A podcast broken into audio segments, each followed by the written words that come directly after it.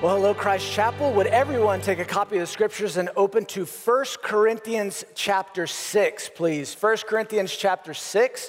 Doesn't matter which venue you're in or if you're on our internet campus, you do need a copy of the scriptures. There are going to be things that I want to uh, point out that I want you to see for yourself. As uh, you may have read in the pastor's desk, we're going to cover some mature content uh, today. So if there are some smaller ears that are not ready to uh, hear that stuff, or you're not ready to have that conversation with them, uh, you might want to choose to take them elsewhere or do something different with them. Uh, one time I preached on this subject uh, and I said, hey, we're going to talk about something that rhymes with Tyrannosaurus Rex.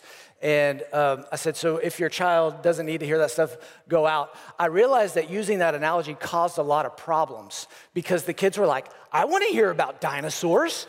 And I'm like, yeah, sorry, mom and dad, I apologize.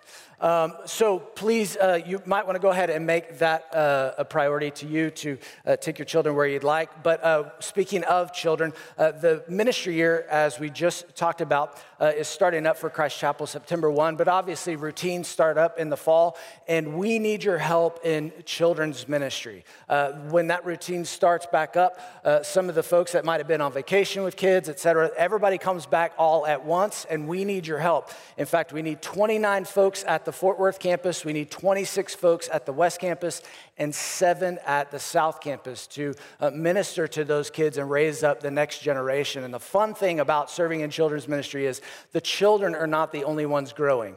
Uh, those folks that serve in that ministry will tell you they are growing in their walk with Christ uh, as well. So uh, you want to be a part of it. I know you want to be a part of it, and it will bless your socks off as much as it will bless those kids. So if you want more information on what that looks like, we have various roles that you can serve in. Please go to the children's welcome kiosk right after the service, and you'll get some more information, okay? All right, sometimes I like to ask you guys uh, about television shows you watch. I know some of you this season have watched The Bachelorette. Now, I have not watched this season of The Bachelorette. I have watched The Bachelorette before, you, you all know that, but I haven't watched a lick of it this season, not one, one second of it. Uh, but uh, Katie, I think her name's Thurston, she made headlines whenever she was previewing this Bachelorette uh, series. And she made headlines because she said that she was going to begin having a lot of conversations about sex positivity. It was a new phrase that I had never heard of before. Essentially, what sex positivity what meant to, at least her, was that she was going to be having casual conversations with potential partners about what sex meant to her and what it could mean to them, to normalize the conversation so it wouldn't be so awkward when they got to that point in their relationship.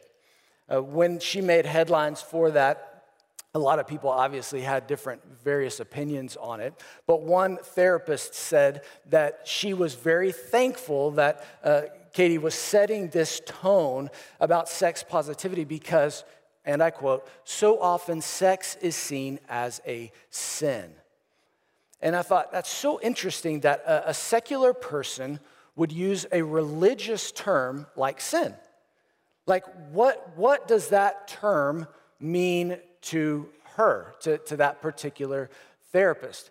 And it's the, the, the waters has become muddied in our world as far as what sex is, what sex means, what is in bounds, and what is out of bounds. Now, I'm not going to dissect The Bachelorette. Um, that would be crazy to do um, because you don't watch it for The Bachelorette. You watch it for the craziness that goes on inside the house. I know why you watch it. So I'm not going to dissect that. But we do need to talk about what is in bounds and out of bounds in our world, because this conversation is not a casual conversation. This is a sacred conversation. because it belongs in a sacred space. And so what we're going to be talking about today is sexual immorality. That is the subject that we're going to be covering in First Corinthians chapter six. He is very, Paul is very explicit about the subject, and so that's why I want to be able to be explicit about what we're talking about. But let me define what sexual immorality is. There's a definition at the top of your sermon notes uh, as well. But sexual immorality is the, the Greek word, and you've probably heard this before, porneia. You know that's where we get our word pornography from. But it is sexual sin outside the context of a heterosexual couple's marriage. Now, I know there's a lot of stuff to even unpack in that definition, and I will take a moment uh, to do that. It's sexual sin outside the context of a heterosexual couple's marriage. So that means anything sexual outside of a heterosexual couple's marriage is a sin in God's eyes. That's why he calls it sexual immorality. And I am talking about a heterosexual couple's marriage, marriage between a God-given female, God-given male. That's, that's the heterosexual biblical definition, definition of marriage. Anything outside of that is out of bounds. And I know many couples, especially dating couples, they ask, you know, especially high school, college, those young folks, they ask, where is the line? You know, where is the line between sexual immorality? What is okay and what is not okay? The line is marriage. That's the line. And that is a very clear, very clear and obvious line. So anything outside or over that line is out of bounds. And the reason why Paul addresses this is obviously because there are some things going on inside the church that makes uh, that is causing the church to divide over the sexual immorality that is there. In fact, Ken covered a little bit of that in uh, First Corinthians chapter five a couple of weeks ago. But the reason why he's addressing it, and for our purposes today, is Christians cannot experience God's abundant life outside the bounds of his design for sex. Christians cannot experience God's abundant life outside the bounds of his design for sex. We cannot get our cues from culture on what is okay or what is in bounds or out of bounds. We take those biblically. And so what I want to do is I just want to read the whole text. We're going to cover verses twelve to twenty so you have a context for what we're talking about today, and then we'll, we'll go back through. And I'll tell you how we're going to uh, address this text. So beginning in verse twelve. All things are lawful for me. Now that's in quotes, and I'll explain why. But not all things are helpful. All things are lawful for me, but I will not be dominated by anything. Food is meant for the stomach, and the stomach for food. And God will destroy both one and the other. The body is not meant for sexual immorality, but rather for the Lord, and the Lord for the body. And God raised the Lord and will also raise us up by his power. Do you not know that your bodies are members of Christ?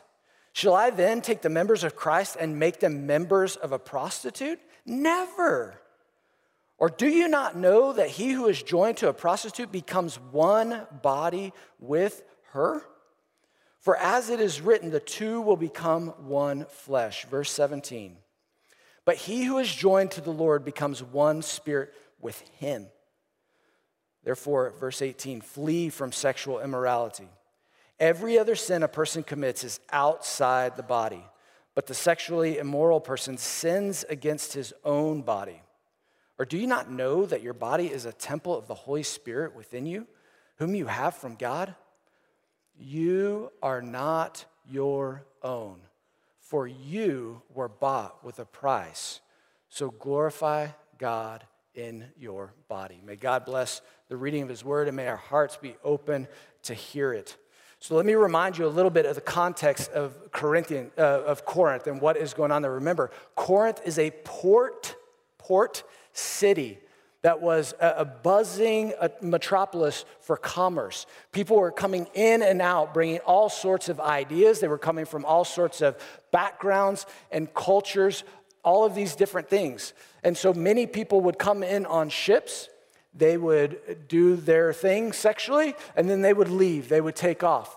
This was also propagated not by the come-and-go transient nature of commerce of the day, but it was also propagated because in Corinth was the temple of Aphrodite, the goddess of love, which employed, or rather enslaved, a thousand prostitutes, both male and female, in its day. And it was seen as okay to go to the temple to pay money for worshiping the goddess of Aphrodite and to have sexual encounters with these prostitutes. That was seen as just fine. And so it was very much a free sex, free love, do whatever you want kind of city of that day. It was kind of the Vegas of their day. What happens in Corinth stays in Corinth. No rules, no limits. Do whatever you like. That's how the people in ancient Corinth saw this. And the people that are in the church now are coming out of that culture. And it just reminds me, folks, that we, I know that people are not perfect when they first come to know Christ. And we shouldn't expect them to be. They're coming from, from backgrounds and, and secular ideas that don't make sense. And that's why we were all, after we come to know Christ, in the process of sanctification, where God is continuing to change our minds, renew our minds, and transform our hearts. And so what Paul is doing in this section particularly is he's taking some of the ideas that were prevalent in Corinth, in the culture of that day, and he's saying, basically, they say this in Corinth, and this is the way you lived, but here's what Christ says. Here's what it means to think about sex, sex biblically. This is Christian view of that. And so the way I want to do this is I want to break down two prevalent lies that were in Corinth in that day. You find them in verses twelve and thirteen. And I want to show you the false idea that was prevalent about sex. And I want to, I want to even give it some Christianese and how people adopt those ideas as believers even today. But then I want to show you the biblical truth and the reason why Paul says what he says to the church in Corinth. And then we'll eventually end up on what does Paul say? How do I take those first steps toward freedom, experiencing the abundant life that Christ wants to give us, even in regard to sex? So let's look at the first one. It's in verse twelve. I told you it was in quotes, but if you'll look back at it with me. He says, all things are lawful for me. Now, that is not Paul saying that about himself. That was an idea that was in Corinth in regard to sex. All things are lawful for me. I, it, it is lawful for me to go to the temple of Aphrodite and have sex with a prostitute. There is nothing against the law there. I can, I can do that. And in fact, the Christians were even, even turning that around on their heads and saying, hey, I am free to do that because I am free in Christ. All things are lawful for me. You see, the lie that comes into the church is that I have freedom to do what I want because I'll be forgiven. Christ has set me free. I can do whatever I want to because I'll be forgiven. It, it's this idea that because we are forgiven in Christ, and I one hundred percent believe, just to be clear, that when Jesus died on the cross, he paid for our sins, past, present, and future. I one hundred percent believe that. But I also don't think that when Christ pays for our sins that he says, hey, here's your laminated get-out-of-jail-free card, and go do whatever you want. I think he ends this section in, in a very opposite way where he says, glorify God with your bodies, which is where we'll end up our time together. But this idea of I'll be forgiven, therefore I'm free to do whatever I want, was prevalent in the church in that day, and it was prevalent, and it's prevalent even today in Christian culture. Thinking that he doesn't, he doesn't care. I'm forgiven. I've got my get into heaven free card. That doesn't matter. Here's the biblical truth about that idea that all things are lawful for me. It's that Christian liberty has limits because sin has consequences. Christian liberty has limits because sin has consequences.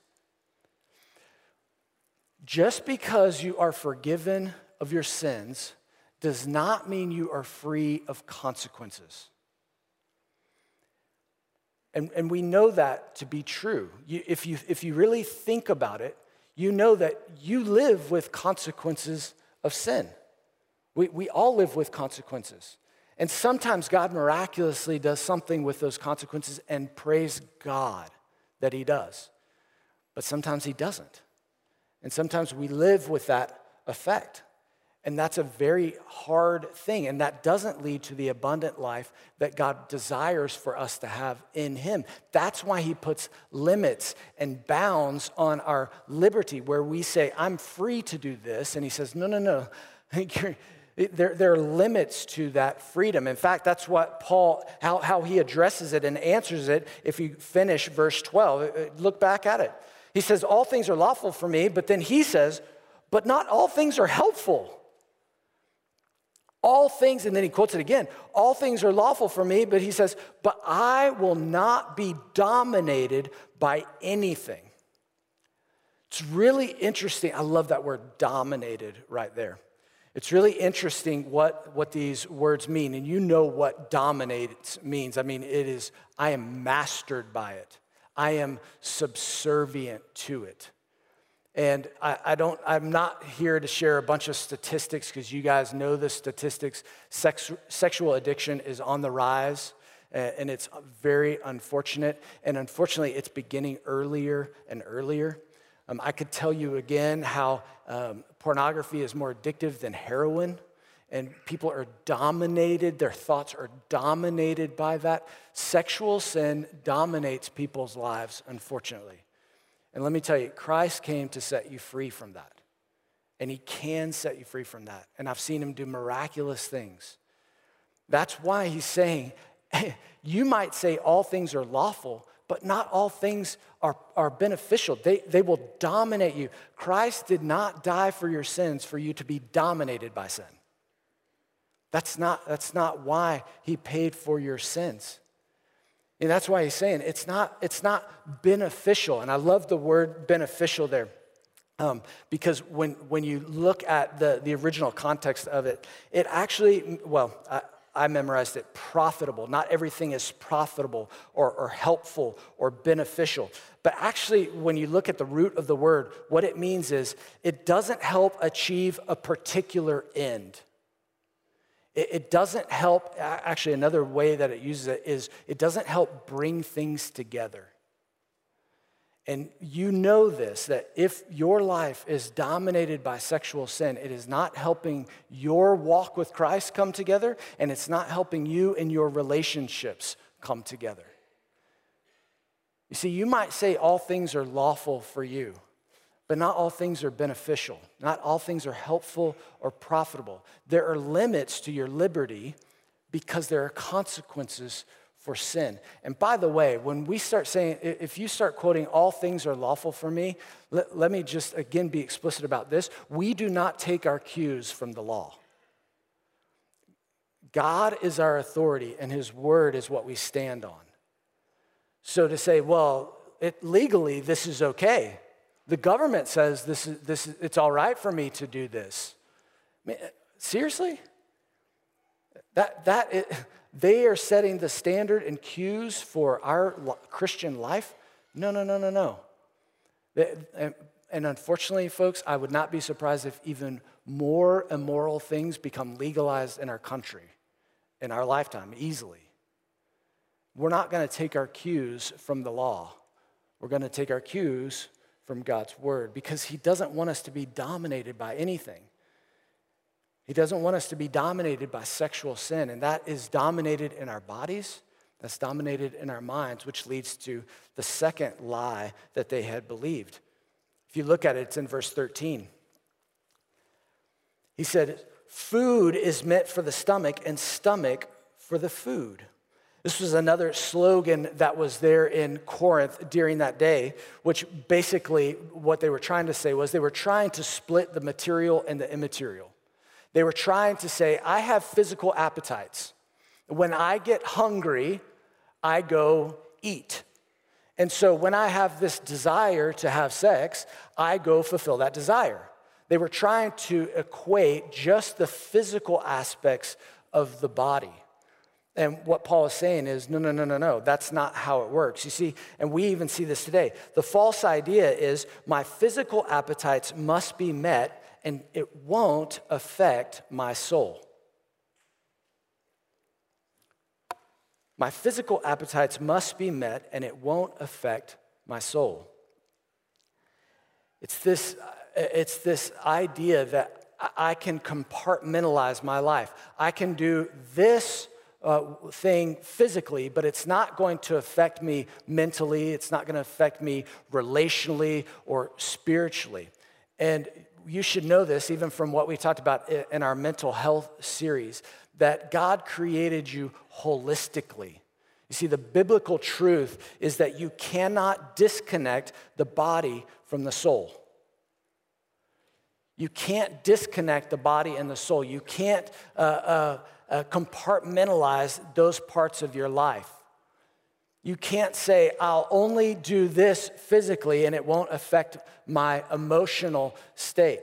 In fact, when you, when, when you even talk about domination there, you might say, Cody, I'm not dominated by those desires. Yes, but you might be dominated by guilt. And you might be dominated by shame. And I know there are some of you that are listening to me that you feel that. And that's why Christ has come to set you free from that. But part of that is you can't live one way and expect benefits in all the other areas of your life. You cannot disconnect those things. That's why he goes on in verse thirteen, and he says, the body is not meant for sexual immorality, but for the Lord, and the Lord for the body. You see, he's talking about the whole person. That when Jesus paid for your sins, he didn't just pay for you spiritually. He paid for you emotionally, mentally, physically. He paid for you in every aspect of your life. You holistically belong to him. He paid for you in full, not just your sins in full. And so often we just think about our spiritual lives spiritually, and we try to disconnect it. Compartmentalized, and our, uh, uh, we suffer in all those areas of our life, all those other areas.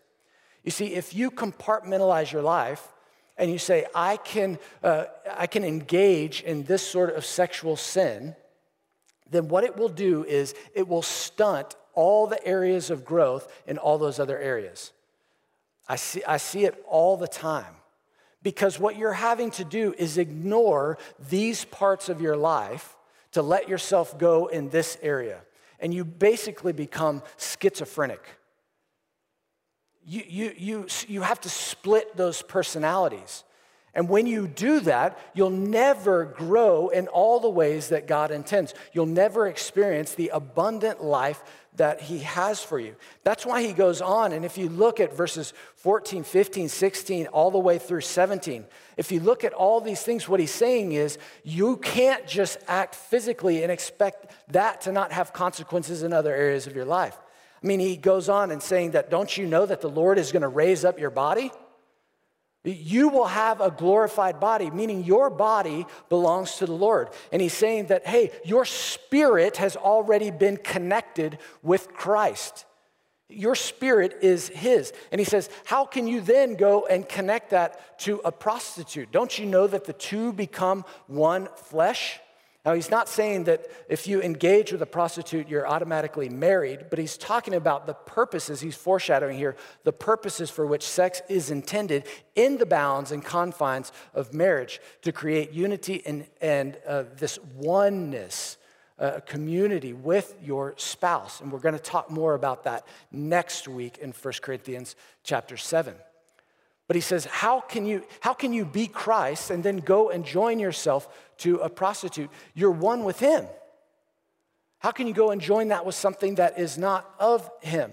And I just want to make a quick aside here, because some people are, will hear that and they'll write it off in their head, and they're like, Cody, I, I don't visit any prostitutes. I don't, you know, I, I don't do that. Okay, but think about what prostitution is. It is a transactional engagement where sex is exchanged for something. And unfortunately, there are plenty of those sexual transactions going on in our world today. You, whether it's you're paying to see something, that's a transactional deal. You're getting sexual stuff as you pay for it. Or you say, I'm living with my boyfriend or girlfriend. I'm getting room and board, and I'm giving sex. All of this, trans- they asked me to prom, so I have to have sex. It's this transactional deal. So don't write it off and just go, this is just a, a, a very explicit prostitution thing. This is a, you are using sex for different things, to gain some sort of pleasure, to gain commodities, to gain money, to gain safety and security, any of those things. Those are outside the bounds of what God has intended sex to be. And when you do that, when you get out of bounds, there's a penalty. There's a timeout that, ha- that happens. And that's why I'm saying that stunts the growth in all of those other areas of life. You see, when you get out of bounds, you don't experience the abundant life that God has for you in Christ. And I know many of us have stepped out of bounds. And some of you right now are feeling guilt and shame. Some of you go, Cody, I don't know how to stop. I don't know how to pull back. I don't know how to get out of this. And so what I want to do is I want to end where Paul ends in verses eighteen and twenty on what are those first steps. What do those first steps look like to finding freedom from being bound by sexual immorality? What are the, what do those first steps look like? And the reason why I say first steps is because this is probably a process you're going to have to continue to go through over and over and over again. And that's okay. That's all right. Because we must depend upon God every day of our lives. And if this really is a struggle for you, it, it, it's probably not going to flip on and off like a switch. And I know that's what you pray for. I know it. But until we see Jesus face to face, we're probably all going to struggle with the flesh in some form or fashion. And so I want to give you some first steps that are taken from some of these principles that Paul gives us in verses eighteen through twenty. So look at it, those uh, few verses with me. What Paul says, because he wants the Corinthian church to be undivided in their devotion to him, but also undivided with one another, because this was affecting the church. They weren't just being sexually immoral with folks at the, the temple of Aphrodite. This affects the community. He says, flee from sexual immorality. Every other sin a person commits is outside the body, but the sexually immoral person sins against his own body. What that means, I'm going to pause right there. What that means is not only that because of sexual sin, you, your body can be physically hurt or diseased, but it also means that you are hurting your ability and desires when you can connect with your spouse where the two become one flesh.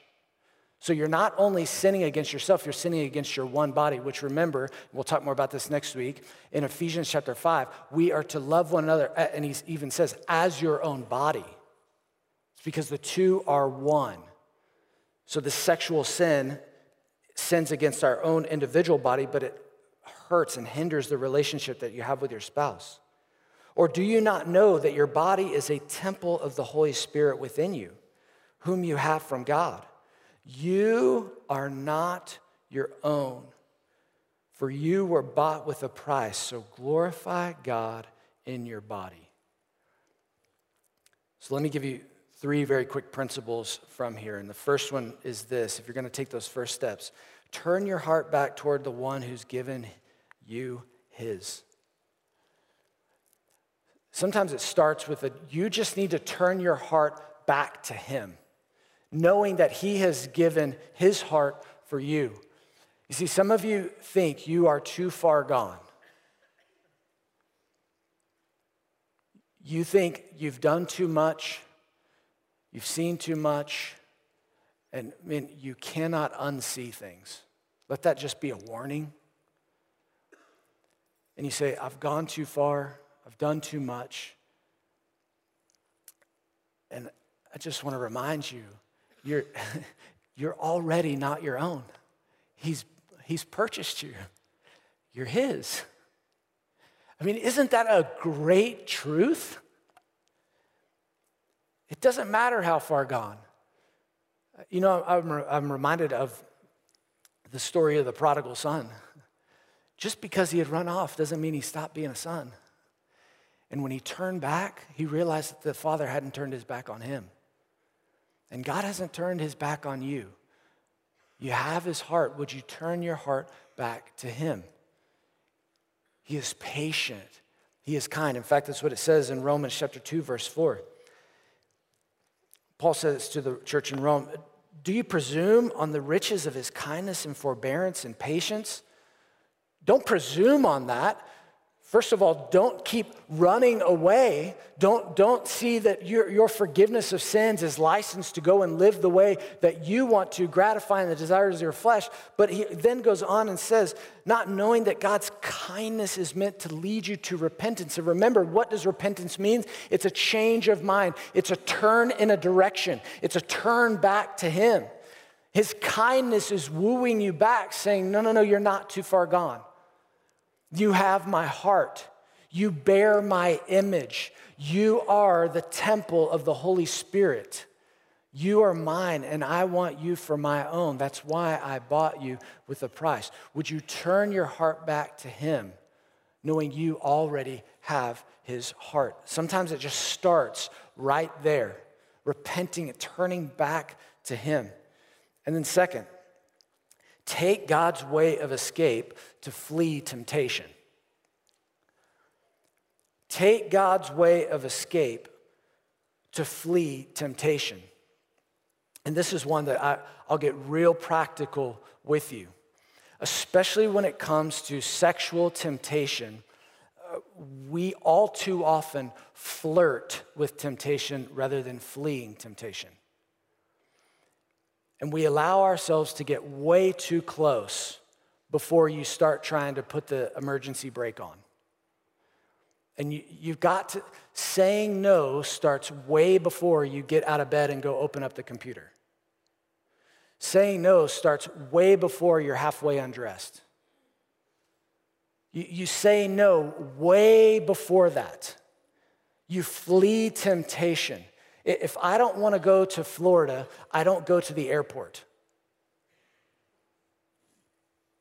If, if there's somewhere you don't want to go, you don't get on the plane because you know where that plane is headed. You know where it's going. And too often we flirt with it thinking, no, no, no, I'll, I'll, I'll get out. I'll, I'll jump out and pull the ripcord and parachute down. And it doesn't work that way. And you know it.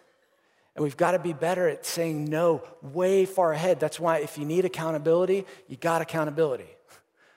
We need to hold one another accountable. And I have guys in my life who can ask me any and every question that they want anytime. They have every right to do that. And our elders are some of those. But maybe you need a computer program. Maybe you need to throw your computer in the trash. Maybe you need to leave your laptop at work. I mean, these are simple, simple things that you can apply to your life. But you've got to know that God wants you to escape that temptation. In fact, in First Corinthians chapter ten, later on in the book, in verses twelve to thirteen, he says, therefore, let anyone who thinks that he stands take heed lest he fall. This is, to the, uh, th- this is a great warning to the one who thinks they can flirt with temptation and not fall into temptation. Because you think you can stand. And he says, take heed lest you fall. No temptation is overtaking you that is not common to man. God is faithful, and he will not let you be tempted beyond your ability. But with the temptation, he will also provide the way of escape that you may be able to endure it. He provides the way of escape if you'll ask for it, if you'll look for it. But oftentimes in those situations, we're not looking for the exit sign. But if you've ever, I don't know if you've ever been in a crazy situation in a building and something's happened, if you look for an exit sign, you can find it very quickly. You, you know where they are. They, they light up. And God provides those exit signs and those ways out of temptation. And l- let me tell you, I've seen crazy ways that God has done that. If you will ask him, and if you'll look for those signs and depend upon him, look for those signs, those exit signs out, God will provide a way of escape. He will. He is faithful to do that because he wants what's best for you. And he doesn't want you to go down that path that leads to consequences that can devastate the abundant life that he has for you. And then finally, honor God with your body, who laid down his own to make you his. Honor God with your body, who laid down his own to make you his. Some of you need to hear that you are valuable. You don't know how valuable you are. But if you look back at this, he says, you were bought with a price. What was the price? Okay, that's not rhetorical. What was the price? It was the cross. It was his life. It was his, I mean, we take communion on this, right? Was it just his blood? No, it was his body and his blood broken for you. Do that in remembrance of him. Why do we not live every day like that? Knowing how valuable you are to the Lord. And you need to honor him with your body because he bought you in full. Not just paying for your sins. He paid for your mind. He paid for your heart. He paid for your body. He paid for it all, which, by the way, you don't need to lay down your body for anyone who's not willing to make a public commitment in marriage to you. He, his commitment was very public to you. So to say, I'm married in my heart, not buying it. Not buying it. That is not, that is selfish and that is unfair to whoever you're saying that to. That is not the best that God has for you. He has laid down his life for you. Would you honor God with your body? In fact, that's what we're called to do every day. Paul tells us this in Romans chapter twelve, verse one. He says, I appeal to you, therefore, brothers, by the mercies of God, to present your bodies as a living sacrifice, holy and acceptable. Remember, holy means set apart. Holy and acceptable to God, which is your spiritual worship. That's why we are called the, I mean, everything is connected here. Your spiritual worship is your body, presenting your body to him as well. And the greatest commandment, love the Lord God with all your heart, soul, mind, and physical strength. Everything. He's paid for everything. You are not your own. You are bought with a price. How precious you are to him. That's why he doesn't want you to go outside the bounds and be penalized, to live with consequences, to have a timeout or a growth spurt in any of those other areas of your life, because he's paid for everything so that you would have abundant life in him, to not be compromised by sexual immorality. And so what I want to do right now is I want to end our time with a time of prayer. And so this is your time to pray to the Lord.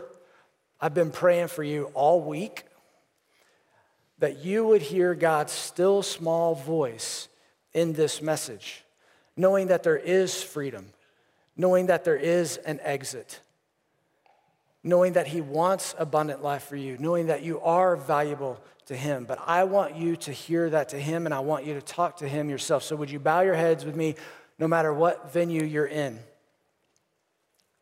And I want to just start with asking you, would you turn your heart back to him?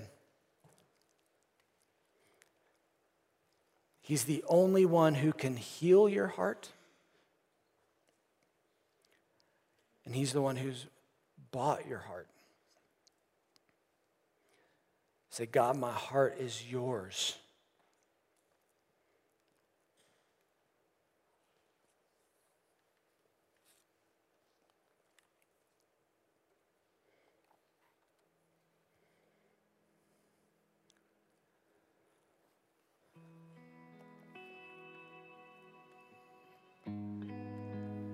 Now would you just confess your sins to him?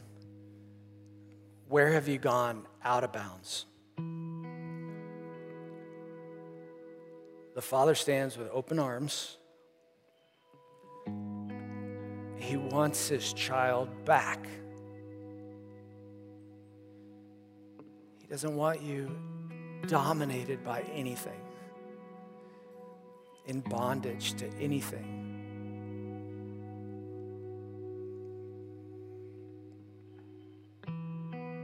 When you confess your sins, he is faithful and just to forgive you of your sins and cleanse you from all unrighteousness. So just be honest with him.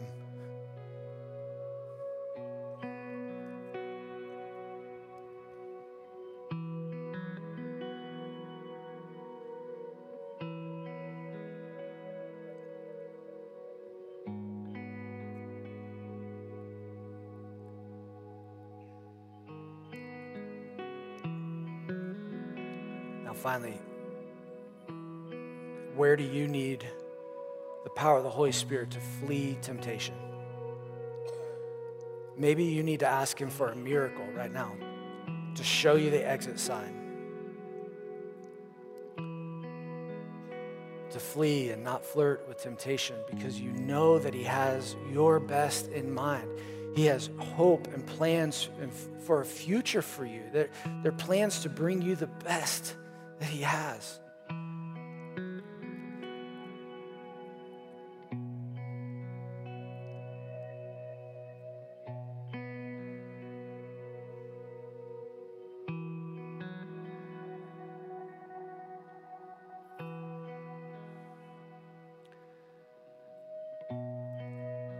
God, as we study this undivided series,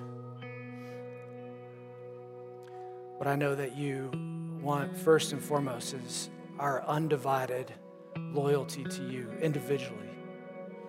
You want our heart, our soul, our mind, and our strength.